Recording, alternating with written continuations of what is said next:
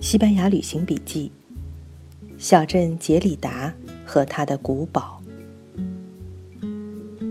住在杰里达的时候，主人带我们去看过两个城堡。我们去的第一个就是杰里达城堡。我们的车子一直开到城堡门口。现存的最早文献将此城堡上溯到公元九百六十三年。据记载。在此以前，此地已有古堡废墟，这废墟是罗马时代的遗存。当然，我们看到的城堡和罗马人已经没有关系了。中世纪的杰里达是一个典型的贵族领地，或者说是一个小王国。中世纪西班牙的贵族领地大多拥有从国王那里取得的自治法令，称为古法。这种做法在欧洲各国都很普遍，只是叫法各不相同。直到我们居住的北美，当初建立英属殖民地，也要在英王那里领一个类似的自治法令。那时的西班牙和欧洲其他国家一样，贵族之间互相攻打是家常便饭，所以这些贵族领地是必须军事化的。没有以武力保卫自己的能力，就没有生存的能力。城堡既是军事要塞，也是贵族的住宅。建造城堡的地方不仅要高要险，易守难攻，还有一个条件，那就是得有水。有了水，平时才生活的消停，战时才守得长久。否则，敌方兵临城下，不用攻，围而不打。也能逼得你投降。杰里达城堡在山顶制高点上，居高临下，乃屯兵防守良地。但使此山成为城堡的真正难得的好条件，却应该是杰里达引以自豪的水。现在的杰里达城堡是属于镇政府的财产，平时无人看管。我们一下车进得大门，就是一路攀登。原来的城堡分三层，都有石头筑成的城墙，一层比一层高。一旦强敌攻打，破了一层，还有一层。在最里面是城堡的小教堂。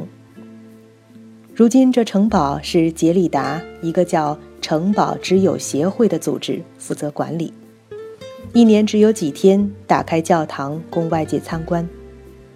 城墙、拱门。梯道和塔楼全部石柱，现在都已经半坍塌。据说主要的构筑物就是九至十一世纪的遗物，不过在此后一千年里，陆陆续续一直在修，否则保存不到现在这样的状态。有文献记载，杰里达城堡的第一个贵族领主是塞尔维乔。最兴旺的时候是十四世纪的领主贝伦格尔贝特朗。十六世纪开始，中世纪结束，社会政治制度之大局改变，城堡失去功效，开始凋落和衰败。地震和风水侵蚀是石头构筑物的最大天敌。站在城堡废墟，透过坍塌的城墙缺口。能看到下面山坡上现代人在红墙绿瓦中忙碌。山上芳草萋萋，石缝里金黄色的小野花已经开了一千多年。第二个城堡是我们住处临近的众多山头中的一个，山峰特别高，城堡如一柄宝剑插在山峰上，如同一个地标。我们住在那里两次。多次进出，每次都要经过它，就很想去看看。主人似乎看出了我们的心思，那天开车带我们出去玩了一天，已经很累，回家路上却对我们说：“去看看这个城堡。”我们都觉得很不好意思了。主人驱车前往，却不知道怎么去。这就是西班牙，全是山，看看近在眼前。可是山峰之间是深深的峡谷，或许根本就绕不过去。主人凭着在这里生活多年的经验，还是七拐八弯上去了。在城堡后面有一张地图，告诉我们，这里曾经是加泰罗尼亚地区的维亚古国的首都苏比拉。假如说杰里达城堡是浑厚的，苏比拉就是精致的。虽然我们在远处看到的直冲云天的孤堡尖端，近看时因为在修复中用了大量水泥，略有一点扫兴，可是退一步想想，这一个尖端太高太险，残留的部分太少，它又是由当地民众自己修缮维护，能够如此。已经很不容易了。整个城堡所有细节都维护得非常仔细，从陡峭的石阶攀援而上，直达教堂门前。那几百年前的工匠们精锤细敲制作的黑铁门饰，一道又一道，紧紧箍住了古老厚重的教堂大门。那上面岁月的撞击已经敲开无数裂纹。站在这个门前，才明白西方建筑中铁建门式的意义。它先是功能上的需要，如同木桶的铁箍，紧紧拉住大门，然后每一个工匠把自己对生活的希望和乐趣，化为铁花式纹，点缀在木纹清晰的大门上，如生命的常春藤爬上了古墓。缀着铁花檀香色的古木门。又镶嵌在雕饰古拙、微微泛黄的三重花岗岩拱形门框之中。大片的墙是用粗粝的、大小不同的石块砌就，颜色驳杂却又浑然一体。门前的一小片暗红地砖显然是近年的修缮，可是那悠悠的一小片红，不仅不让人感觉突兀，还觉得是个神来之笔，质感、色彩。都协调。教堂大门旁接着短短的石围墙，两扇铁花门上了锁，那是一个墓室的入口。门上端是铸铁的文字“永恒安息”，上面两个鸽子，中间是沉稳的十字架。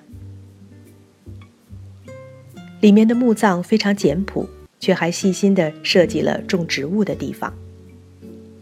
教堂后面还有一个非常耐看的十字架纪念石柱。我喜欢这里，是因为每一个细节都是用过心的。古堡成为遗迹，它的灵魂不死。谁能相信这个教堂还在使用中？大门上嵌着装饰精美的小瞭望孔，就在它旁边，一张小小的浅黄纸片，写着每周弥撒的时间。这就是古老的西班牙，延续着中世纪的加泰罗尼亚。在西班牙旅行，常常有这样的孤独身影在远处掠过，那就是山顶上巍峨的城堡。城堡独特的造型，端端正正地落在山巅，趁着蓝天背景，像《堂吉诃德》里的一幅版画插图。我们一开始看到这样的山巅孤堡。从火车的窗外一掠而过，总是赶紧查看地名，试图从旅行指南中找到一点蛛丝马迹，期盼着将来能上去看看。后来发现，大多此类遗迹都并不载入书中，因为实在太多了。西班牙在历史漫长的岁月里始终是分散的，这是一个多山的国家，交通不便，贵族占山为王。割据的历史很长。十六世纪光复的西班牙是以中部为核心，而周边对中部的认同并不强。比如说这里，加泰罗尼亚。从苏拉比城堡下的山来，主人又带着我们去了杰里达附近的一个小山村。土红色的瓦，石垒的墙，红色的山间步道，轻轻密密的藤蔓。藤架下是朴实的加泰罗尼亚村民。就在这个村子里，我们偶遇当地酒厂同业行会的一个油画收藏展。他们每年举办当地的油画比赛，挑选佳作收藏，也算是对艺术的支持吧。葡萄酒同业行会的房子很朴素，但那个小小的展厅里收藏的画作却很惊人，风格各异，水平极高。如此品味的传统和葡萄酒一样，没有一定的年头，酿不出来。这让我想起巴塞罗那的蒙特惠奇山上世博会留下的主要展宫。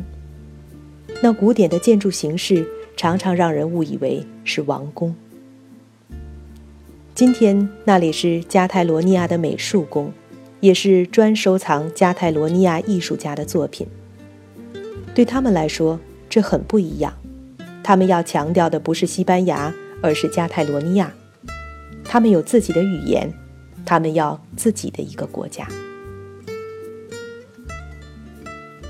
加泰罗尼亚还有北方的巴斯克，是今天西班牙独立自主意识最强的地区。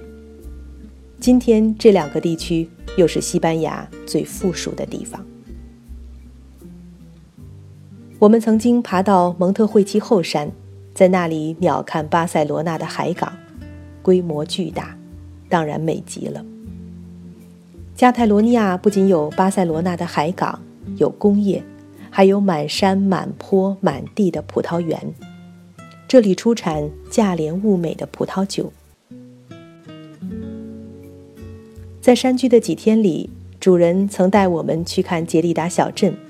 和西班牙所有的村镇一样，杰里达镇的中心是一个教堂，洁白的墙壁，高耸的钟塔，教堂前有小小的广场、花坛。这是很普通的山区小镇景象。西班牙的这种小镇，不管穷富，都整洁到一尘不染的地步。在耀眼的阳光下。这整洁给人印象特别深刻。我们读早期西欧人和美国人写的西班牙游记，都会提到这种整洁，都说西班牙人穷归穷，绝不肯显得猥琐窝囊。西班牙女人跪在地板上，把木头地板刷得条条木纹清晰可见的景象，曾经让美国游客大惑不解，又佩服不已。如今我们走在杰里达，那种安宁，那份干净，真是让人舒服。沿街正赶上集市，有卖蔬菜、食品、水果的，也有卖便宜服装的。水果、蔬菜很是新鲜，可集市已经现代化了，看得出批发和零售的转销轨迹。倒是那个卖北非工艺品的阿拉伯人。卖的东西还带着非洲手工的土气。经过一番讨价还价，朋友买了三个皮灯罩，漂亮极了，价钱简直是半卖半送。我们后来在科尔多瓦也买了一个类似的红色皮灯罩，至今还放在我们家的长条桌上。就那么一个简单的曲线，能让你感受到阿拉伯的风情万种。小镇街道两旁头尾相衔，整整齐齐停满了汽车。上下山的公共交通靠的是缆车，缆车是用钢缆牵引的轨道车厢，一上一下。我们去的时候，车站里冷冷清清，只有一两个旅客在等车，站上也看不到工作人员。缆车到山下，刚好就是火车站。可以接上去巴塞罗那的火车。缆车是火车系统运营的一部分，杰里达就是铁路网络之中的一个小小终点，因此它能连通欧洲，能四通八达。在杰里达走累了，就坐在车站的长条椅上，周围的墙都刷成了樱桃红，看着黄色的漂亮小缆车从山下悠悠地上来，真是百看不厌。我们山居别墅主人的女儿，那个住在杰里达小镇、善良美丽的女子，安排我们去了附近的一家葡萄酒酿制厂。这里已经变成了旅游胜地，来参观的游客一群一群的。在这里，我们看到了西班牙传统工业的连续性。这个酒厂，我们不说它设计的非常别致的入口和建筑。也不提它规模极大的古老葡萄酒生产工具展览，仅仅是地下酒窖就有整整三十公里长。这种传统工业如此巨大的生产规模是需要时间和积累的。我在美国以前也见过葡萄园中的酿酒厂和地下酒窖，可是和这里的根本无法相比。我们坐着长龙般的电瓶拖车，行驶在无尽头的装满橡木桶的地下酒窖中，真是很奇异的经历。到了品酒的地方，已经不饮自醉了。这里的人是有资格骄傲的，巴斯克也一样。巴斯克给我们的感觉就是更前卫，他们和中西部西班牙的差距，使得西班牙很难接受他们独立的要求。假如他们独立，旅游最旺盛的安达卢西亚也跟上独立的话，留下的就是一大片相对贫困、被冲刷的千沟万壑、山石嶙峋的大山了。不说什么民族国家，就凭这个，西班牙也不可能接受区域独立。这是西班牙独特的艰难。在佛朗哥后期的西班牙，如若只有政治改革的问题，问题要简单得多。最火烧眉毛的是独立运动很快走向极端，首当其冲的就是巴斯克独立运动的激进分子。北方的巴斯克是一个很特别的地区。巴斯克民族主义的独立诉求不仅和共产党等左翼力量汇流，也得到当地天主教会的支持。佛朗哥的内战诉求之一就是一个完整的西班牙，他对左翼的不满之一就是给予加泰罗尼亚和巴斯克太大的自治权，因此巴斯克在佛朗哥统治下被严厉压制。佛朗哥不仅禁了他们的旗帜，还禁了他们的语言。这几乎是在和巴斯克全民作对，结果是恶性循环。巴斯克民族主义运动越没有表达和活动的余地，就越是只能诉诸暴力行动，镇压也就更残酷。专制统治在变化的时刻，最难以逾越的一个关键就是司法的公正独立。司法的原意是维护社会正义。可是，在专制体制下，统治者很难抵御这种诱惑，就是把属于社会的司法变为政治压迫的工具，政治犯的存废就成为一个检验标准。一九七零年的前九个月，西班牙政府审判的政治犯高达一千一百零一人，很多是巴斯克民族主义者。九月十八日，佛朗哥出席圣塞巴斯蒂安的公开活动。一个巴斯克人当场自焚抗议。当他重度烧伤被送走的时候，佛朗哥神色不动。但是这一行动引起了国际上的注意，国际社会开始重视巴斯克民族的处境。西班牙开始变革的一刻，它的富裕地区的区域独立运动就风起云涌，反佛朗哥的专制独裁和独立运动纠缠在一起。这样的势头越冲，政府越不敢在司法领域改革。统治者仔细数数手里的法宝，只有利用所谓的司法执法作为镇压工具。西班牙长期对政治犯严刑峻法，监狱黑暗，这样更刺激了异议人士的反抗烈度，而其中又包括大量独立运动的参与者。这是许多国家曾经遇到。正在遇到或者将来可能遇到的情况，就是区域独立和国家政权之间如何互动。任何一个国家遇到这一类状况，其实都是伤透脑筋的。例如，过去的英国和北爱尔兰地区，今天的俄国和车臣地区，在一个司法不公的社会，这种互动更是非常容易步入恐怖活动和镇压无度的。恶性循环之中。一九六八年，寻求巴斯克独立的埃塔组织开始诉诸暴力，恐怖活动有了第一个牺牲者。在这种情况下，国际社会对西班牙的态度都是困惑的。假如单纯的反对恐怖活动，好像就是支持了专制者的镇压；反过来又变成是支持了恐怖活动。一九七零年年底，在审判一批巴斯克民族主义者之前，巴斯克的天主教神职人员发表声明，公开表示反对。这一表态却极大地鼓舞了巴斯克独立运动。为使国际社会对审判施加压力，埃塔组织绑架了西德一位高层人士，把他关押在靠近法国边境的偏僻地点。果然，为了寻求人质释放，西德和国际社会都要求西班牙在审判时予以宽大。在等待判决的日子里。西班牙到处发生群众和警察的冲突，在自治问题上，加泰罗尼亚人自然很容易和巴斯克人站在同一立场上。一九七零年十二月十二日，三百个加泰罗尼亚的艺术家、作家和知识分子，把自己关在蒙特塞拉特的修道院里，发表宣言，表示要和巴斯克人站在一起，要求政治大赦。要求民主改革和区域自治。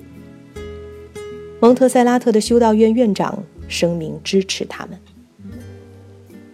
国民警卫队包围了圣徒山下的蒙特塞拉特修道院，最后示威者为了避免殃及修道院，在两天后结束示威，离开蒙特塞拉特。但是修道院院长在对法国《世界报》的讲话中说。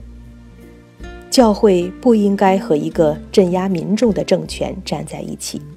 这些民众包括天主教徒，受到政府的镇压，只不过是因为他们反对佛朗哥。但是，其实还有一个区域独立的尾巴拖在后头。如此一番热闹之后，对十六名巴斯克民族主义者的法庭审理，自然吸引了全球瞩目。法庭上，一个埃塔被告跳起来高唱巴斯克勇士之歌，其他十五位被告被铁链锁在一起，表现得十分英勇无畏。当时的西班牙法庭坚持判处了其中三人双重死刑，虽然这三个死刑犯最终在国际压力下由佛朗哥出面赦免，并没有处死，被绑架的德国人质也平安归来。可是，在当时的形势下，西班牙政府我行我素的风格引起了国际社会非常激愤的反响。这就是刚刚出现改革趋势的西班牙，要求政治改革和要求区域独立混为一谈，极端分子甚至恐怖分子冲在最前头，知识分子也侧身在混杂的诉求之中。正因为是混杂的。因此，谁也判断不清他们的哪一部分诉求、哪一个动作是合理的，而哪些是失了分寸的。这种反对派力量的增长，足以分裂诉求甚至恐怖活动，自然又刺激体制内守旧派和极端派的反弹，反而使得体制内的改革派很难有所作为。军队里的保守派军官写信表示抗议外国干涉内政。政府还组织了规模巨大的民众示威，支持佛朗哥。政府用汽车把民众送到集会地点，而且发放报酬，还有免费午餐。当政治两极的对立延伸到民众层面的时候，不由让人想起第二共和时期和随之而来的内战。这是所有人都不愿意走的那一步。以后的几年，西班牙就不断处于这一类的政治风波中。渐渐的，体制内外的温和改革派都开始寻找一种不流血的转型道路。在学者和政治家中间，逐渐出现了一种想法，就是必须利用佛朗哥政权的宪法来实现渐进的变革。也就是说，不再寻求破除现有政治结构，而是在体制框架下。实现改革，在世界潮流的推动下，一批原先的保守派都主张依据现行宪法建立高度进步的民主制。